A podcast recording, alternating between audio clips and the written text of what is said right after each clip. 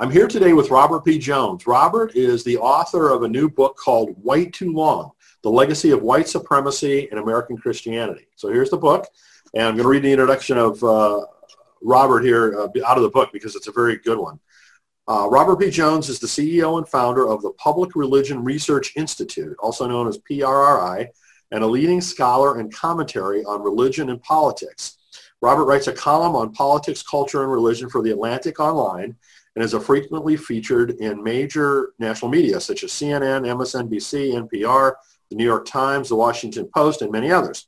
He holds a PhD in religion from Emory University and an MDiv from Southwestern Baptist Theological Seminary. He's also the author of another book that was called The End of White Christian America, which won the 2019 Grawemeyer Award in Religion. So Robert, it's really a pleasure to uh, have you join us here today. Oh, I'm glad to be here. Maybe you can start off by telling us about your new book. Um, it's relatively recently released and uh, doing well. So tell us more about uh, how that came about. Sure. Um, well, it's been out about a month now um, uh, from Simon and Schuster, and uh, you know, it the it it's a book uh, that kind of goes straight at I think a problem that has plagued us for most of the nation's life. That is um, the existence of white supremacy um, in the country, and in particular how that has been connected with and um, and has really been fostered. Uh, its survival has been fostered by um, you know uh, white Christianity um, in the country. Uh, I should say that this book um, is a personal book. Um, it, it is probably a quarter memoir, um, you know, and then the rest of it is is history and social science analysis. So you know, my day job. Uh, I spend, uh, you know, week in, week out looking at public opinion data at PRRI and in particular looking at uh, how uh, religiously identified Americans, uh, what, what their opinions are on a whole range of issues. Um, and really the book uh, began, you know, both from kind of the personal and the professional side. On the personal side, I think, um, you know, I started writing the book in 2017 in earnest, uh, really after the, events in Charlottesville, where we had white supremacists, you know, defending a, a statue of Robert E. Lee and chanting blood and these neo-Nazi slogans, blood and soil, and Jews will not replace us, uh, and um, you know found I mean that among a, a number of other events, uh, you know, very disturbing, and, and really uh, started writing in earnest there. But then also I had I just uh, began to see more and more of these patterns in the in the public opinion data where white Christians um, as a whole, and not just white evangelicals uh, on the more conservative side of, of, Christianity, but white mainline Protestants and white Catholics as well, w- uh, just seem to be either having difficulty or outright denied uh, the existence of systemic uh, racism um, in, in the country uh, across a whole range of questions. And so given this uh, kind of current moment of reckoning, I think we're in on issues of racial justice, it seemed like the right time to kind of dig in uh, hard. And um, given that I, I grew up uh, as a Southern Baptist in Jackson, Mississippi, um, it, it, also seemed I should put myself and my, my own journey into the story. Well, it's really an excellent book. Um, it's very practical. Um, I, I, just love, you know, some of the examples that you've given in there of, uh, you know, churches working together. The, the one in Macon, Georgia, where it's uh, used to be a single church that split, I guess, was it decades or centuries ago and now is collaborating again. You want to talk about that a little bit? Yeah, I mean, one of the things, you know, so uh, the history is not just ancient history. I mean, some of it is kind of writing down what's happening right now. Um, and so this, these two churches, it's interesting. It's in Macon, Georgia, which is the hometown of my parents. Um, and, and actually my family goes back six generations in Bibb and Twiggs County, right around Macon, Macon, Georgia. So we have very, very deep, you know, roots in that space. So, you know, I was, uh, aware of these two uh, churches, and and they're they're both called First Baptist Church, which seems a little bit odd, right? Uh, that in a town that's not so large, you'd have two First Baptist churches.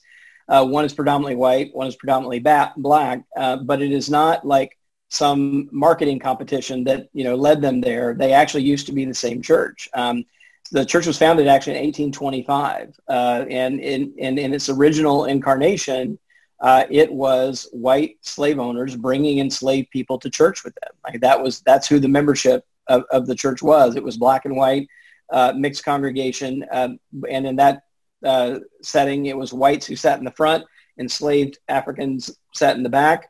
uh, of the service, and you know that existed until for um, the first couple of decades of the church's life.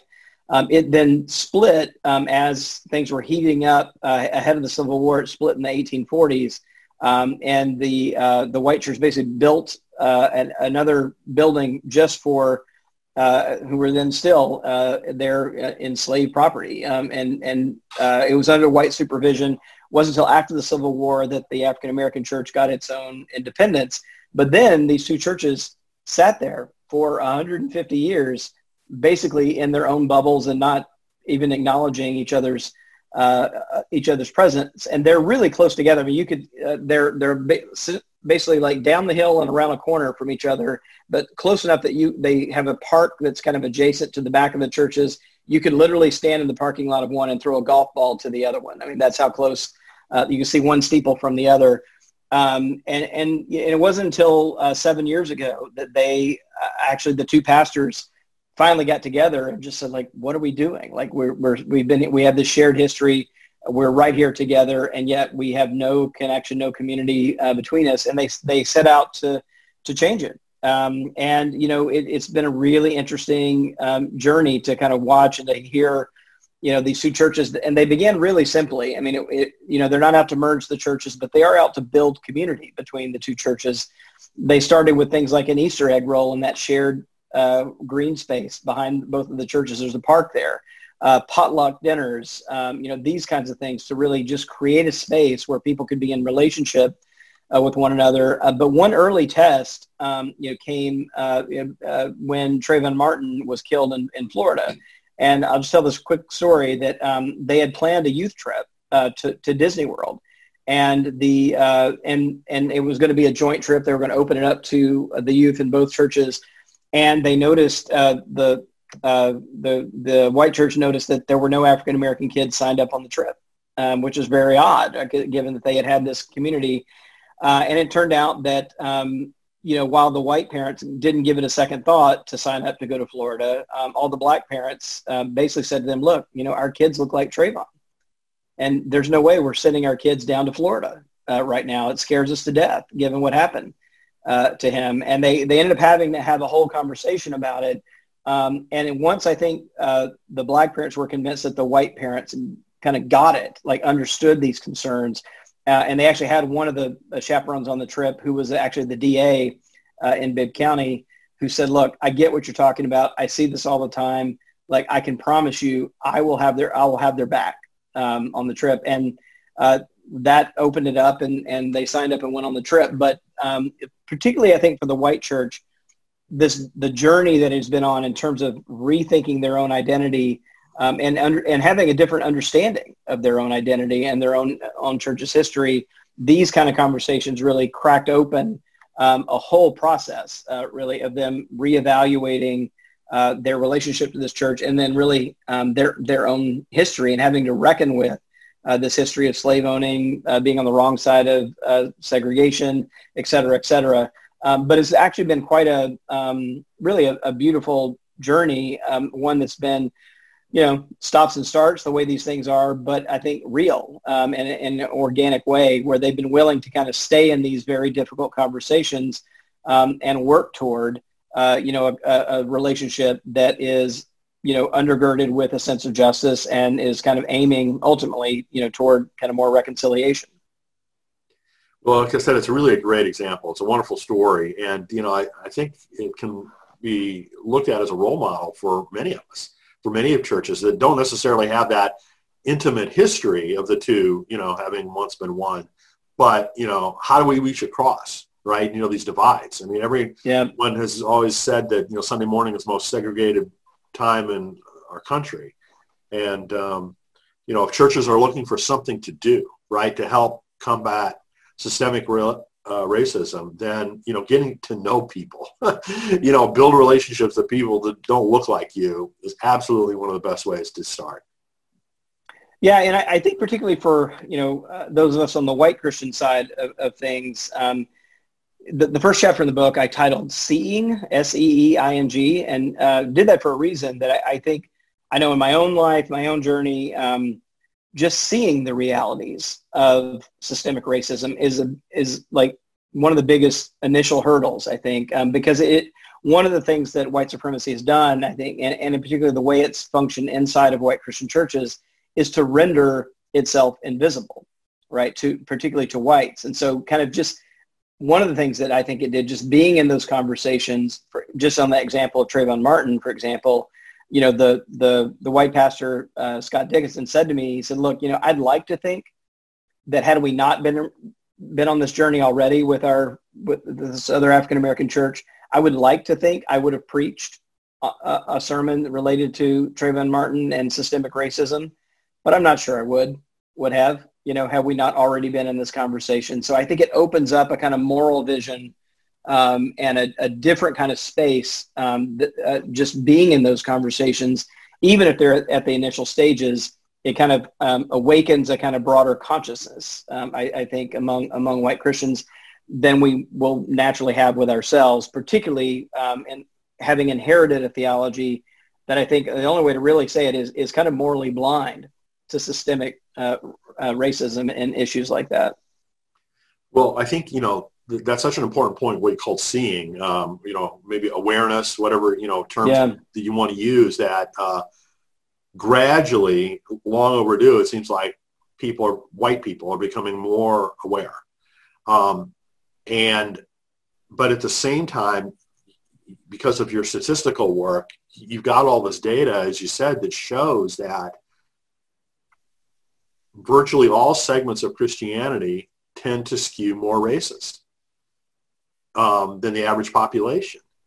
And so maybe you could share share a little bit about that data. And yeah, yeah, I, I think without the contemporary public opinion data patterns, I, yeah, I'm not sure I would have taken the time or the energy to write the book. But you know what that shows us is that this history um, is still very much with us today, and that it lives inside of white Christianity. I think that's the the more disturbing, I think, findings that the contemporary data you know show. So, for example, basically what I did is I uh, looked at um, a whole range of questions. So not just one or two, but I had um, 15 different questions that cover a lot of ground. They cover things like attitudes around Confederate monuments and flags or uh, attitudes around the police killing of African Americans by police or our criminal justice system and inequities there, uh, economic mobility uh, and the role that systemic racism has played there, uh, and a whole other you know range of questions. I had 15 different questions like that combined them into one uh,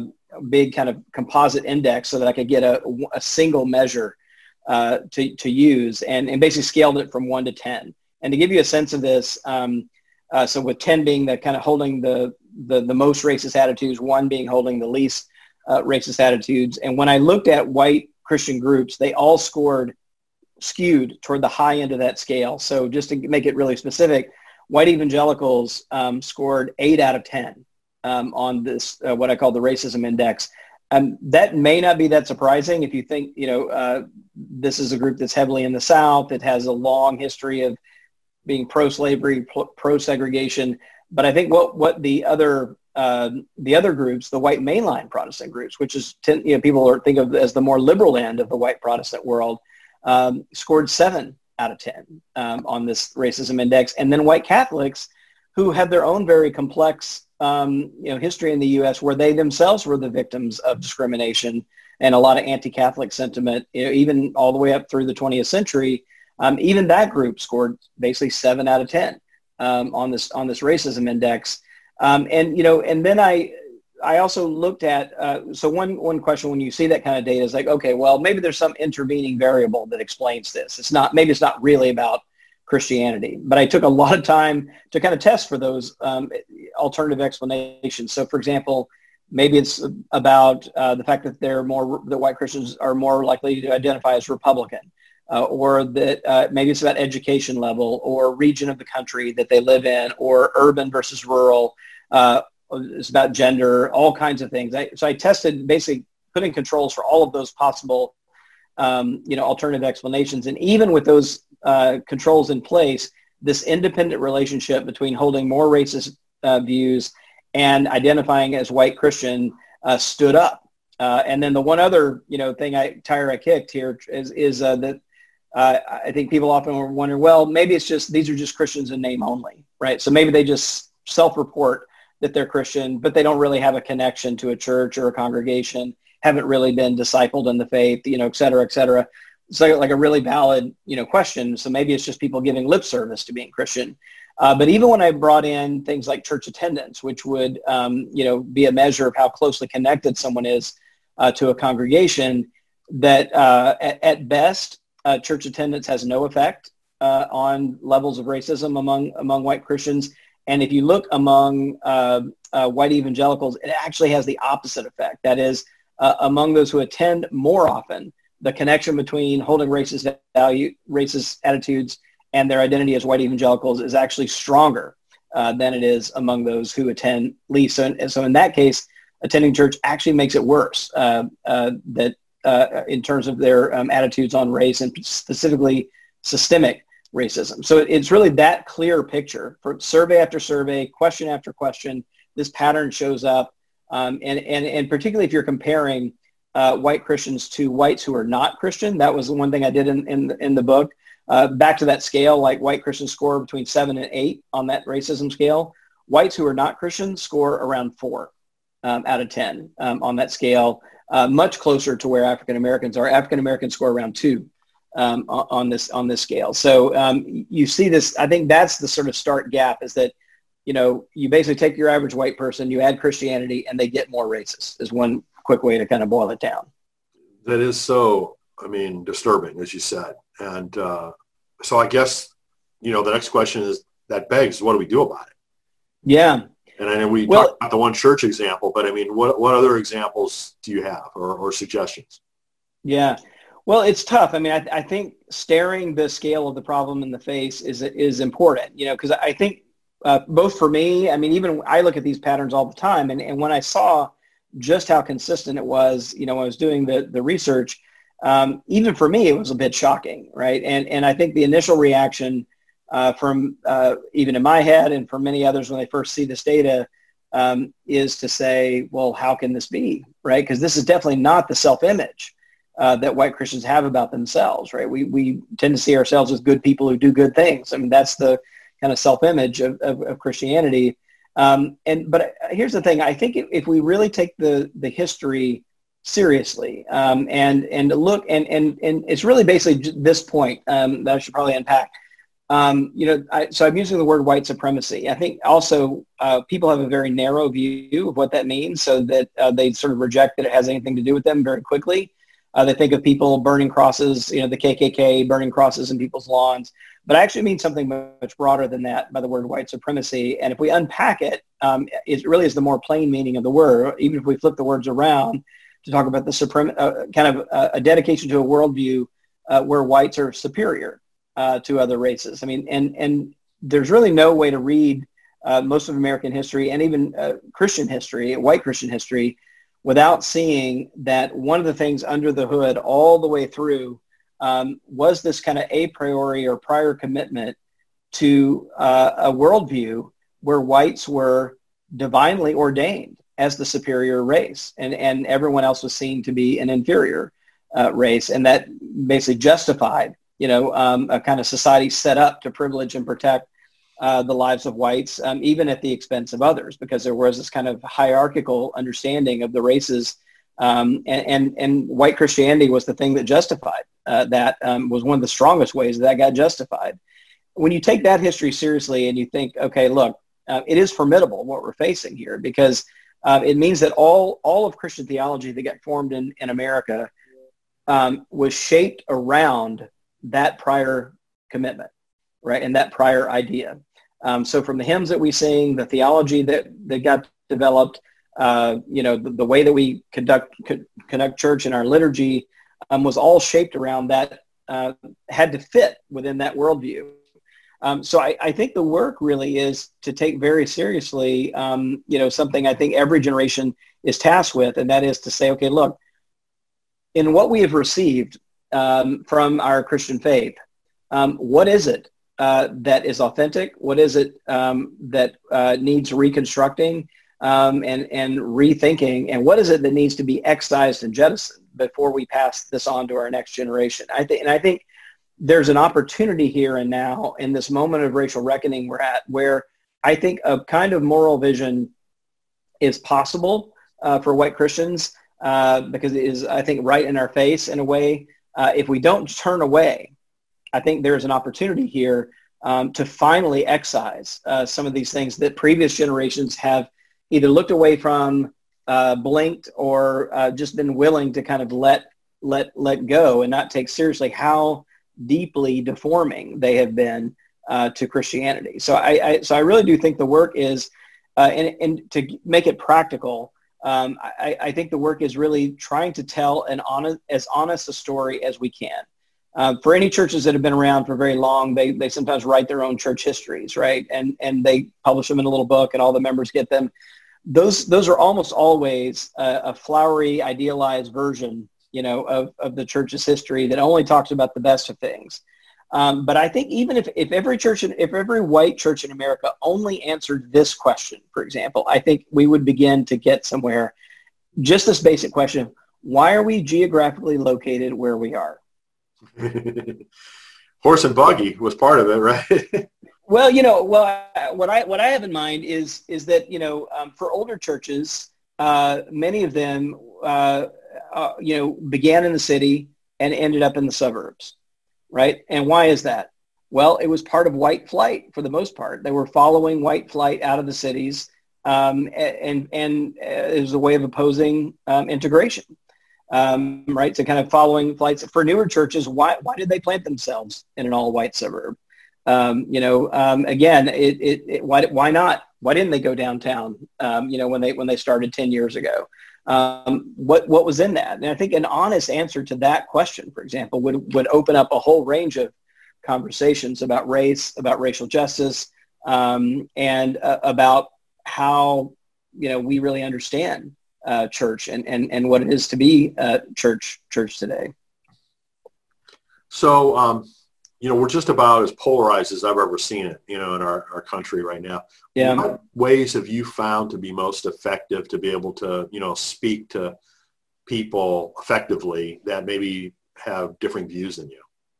Yeah, well, it's it's really difficult. Um, yeah, I, I can't. I'll get to that question, but I can't uh, quite get there without just noting that one of the ways we're polarized certainly is around partisanship, right? Republican versus Democrat, or Democrat versus Republican. Uh, but underlying that, this this story of racism and Christianity is absolutely a part of that story. Um, so, for example, today um, uh, Republicans are um, about two thirds white and Christian. Democrats are only about one third white and Christian. So, how do we get there?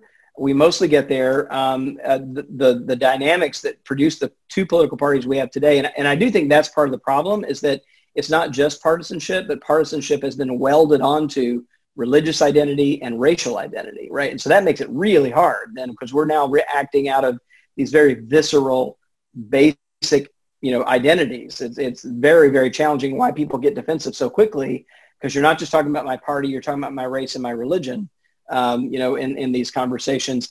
But it's worth noting, and I, I think, a, again, a kind of moment of real reckoning here is that the, the way we get the two political parties we have today, the, the propulsion uh, that provides the fuel uh, is really the, the Civil Rights Acts of the mid-1960s. I mean, prior to that, uh, most white Christians were Democrats. Um, and what we see really is a white flight at, at, between 1965 and Ronald Reagan in the 80s where white Christians, particularly in the South and the Midwest, completely uh, flipped their partisanship. And, and that trajectory has given us the two political parties we have uh, today with white Christians so over, overrepresented in the Republican Party and underrepresented in the, in the Democratic Party. Um, and, and, and, then, and then this huge gap between black Christian and white Christian attitudes we've already been talking about, right? So that's kind of the roots of our, our polarization. Um, I have to think that, that um, my own take is that I think we're not going to get anywhere. I, I, read a lot of James Baldwin uh, kind of working on this book. Um, and, you know, one of the things he, I think, was kind of clear about and that, that I'm convinced uh, about is that I don't think we're going to get much of anywhere important by having uh, nice, polite conversations. Um, I think we're going to have to have some difficult conversations. Um, you know, and like one of the things he said is, look, we have to be able to tell the truth. Um, and uh, much of that truth is going to be bitter. Uh, and we have to find a way to sit with it. Um, I'm I, it's, it's tough. I mean, I, I think that the, the main thing going back to this example of, you know, the churches in Macon, I think what makes a difference are relationships. Um, and the, the problem is that we are very socially segregated in this country. And we did a survey a few years ago looking at people's core friendship networks. Um, and uh, for example, uh, the average white person in America, their core friendship network is 93% white, right? And, and fully three quarters of whites said they had absolutely no one, no person of color at all um, in their social network. So when we're living in those kinds of segregated three bubbles, quarters, three quarters is the number you said. Three, yeah, three quarters said they had absolutely no Wow. person of color in their core social network. Uh, and we define that as someone that, um, not just an acquaintance, so we, we, but we have defined that as someone that you had had an important conversation about your life uh, in the last 12 months, right? So somebody you'd really, like when you have a problem, when you need some advice, somebody you, you know, who's really there to have a real conversation, not just somebody you run into at work. Uh, so we define it that way, kind of close friends, uh, essentially. Um, yeah, that we have like, and so what it means is that we have, you know, when we're holding, I think I'm speak from the kind of white side of things, when we're holding a view that may be um, ill-informed or maybe even driven uh, by a, by a kind of racist, unacknowledged racist attitude, we have very few people to kind of help us break out of that uh, thing. So I, I think the challenges are immense, but I, I think the working on these relationships, because I think if you have a close enough relationship um, where, you know, and this happened a lot even in that uh, churches in Macon, where, uh, you know, uh, it was only because they had been in relationship that they realized, for example, that we have to talk about Trayvon Martin this Sunday um, in a way that we could probably forget about if we weren't in relationship, you know, with this other church. So I think there's an accountability that comes from rel- from relationships. So I think building up some institutions, and we don't have that many institutional spaces um, to help us do this. So I think that really has to be the project of trying to kind of create institutional space, and churches can certainly be a, a big part of this, where people um, you know can find a safe space to really start building these relationships, so that when these difficult conversations come, they're not really happening in a vacuum, and we're not shouting across the divides at, at strangers. So what you're saying is very consistent with two of the other interviews that I've just recently done. Um, you know, one was with uh, Reverend um, Mark Feldmeir from uh, a church in Colorado who wrote another great book called The House Divided, where he talks about um, you know the, the, the relationship aspect of things and kind of you know building a, a level of uh, trust and respect before you tackle the tough issues. And another interview was with uh, Reverend Alexia Salvatierra, who's uh, No, yep. an author and activist in uh, California. Um, and she was basically, you know, saying the same thing that, you know, her, her recommendation is that churches try to do mission projects together, you know, um, basically uh, coupling a, you know, predominantly white church with a predominantly minority church Mm-hmm. and, and do, I mean, she says mission, mission projects, literally. I mean, you know, which obviously can take a lot of different forms, but the point is more something that can be common ground to have, you know, relationships together where you work together and get to know each other Mm-hmm. and build that trust, you know, which, which then, you know, hopefully can foster some of those tougher discussions that you, you know, um, that you and James Baldwin have pointed out. But boy, isn't that a long road? You know what I mean? To, to, Yeah. to make that happen across the country, right? You know, uh, in, a, in a mass kind of way. Um, I'm not, I don't know that there's any other answer. I wish there was, but boy, that's now, you know, the other example I'll give, I'll give is, you know, another thing I do is I, I produce Publishing in Color conferences. And honestly, the, the, the impetus behind that was to foster those relationships from people in the Christian publishing industry that are predominantly white with writers of color.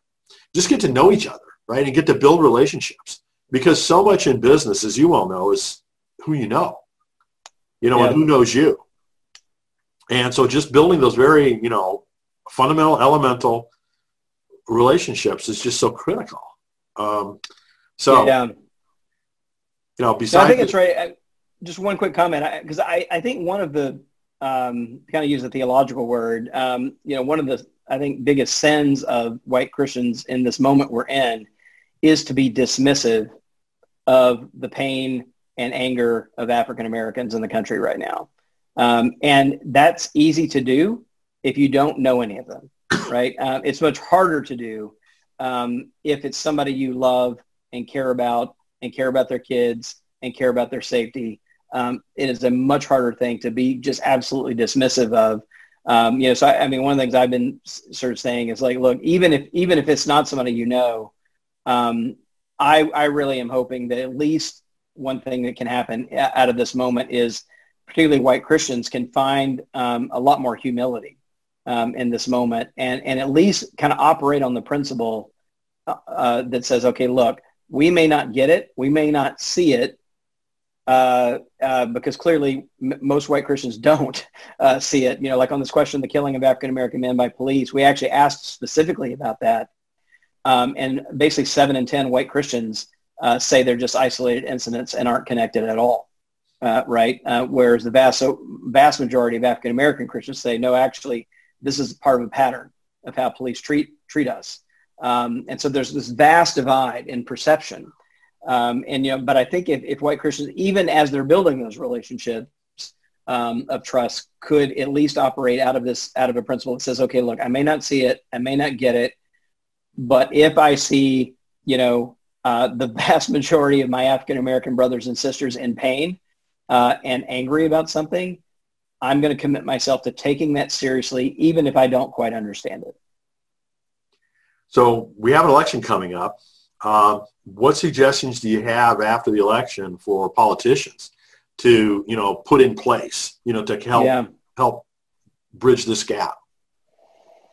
Yeah, it's it's really difficult, and I, I, think it's going to be even more difficult because you know after the two uh, conventions, um, it's pretty clear that this great divide around racial justice that we've been talking about is going to be front and center um, in the campaign. So the distrust, I think, between uh, white and black Americans, and particularly between white Christian uh, uh, Americans and African Americans, uh, is going to get bigger um, over the next few months uh, because it's going to be weaponized by uh, our political system.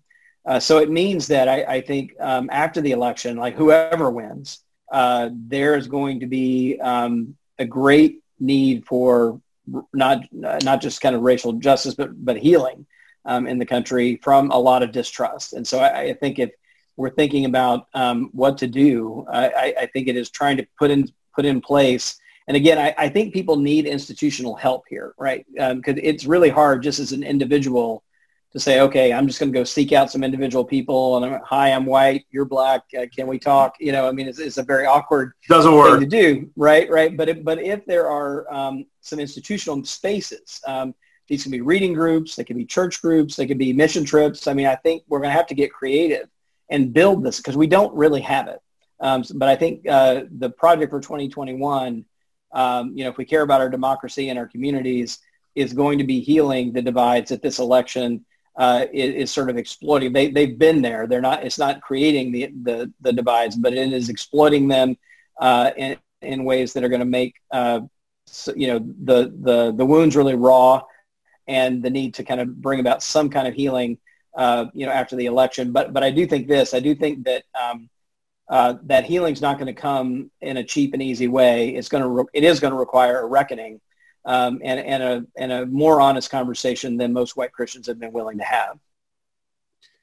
Well, this is something for us to come back to in a couple months, Robert. Um, let's let's get back together and uh, see what happened, and, yeah. we'll discuss, you know, what we've seen maybe in terms of some healing initiatives that are on their way, or some institutional things that could be done. So, I'll look forward to um, reconvening our conversation then. Great. Yeah, that sounds great.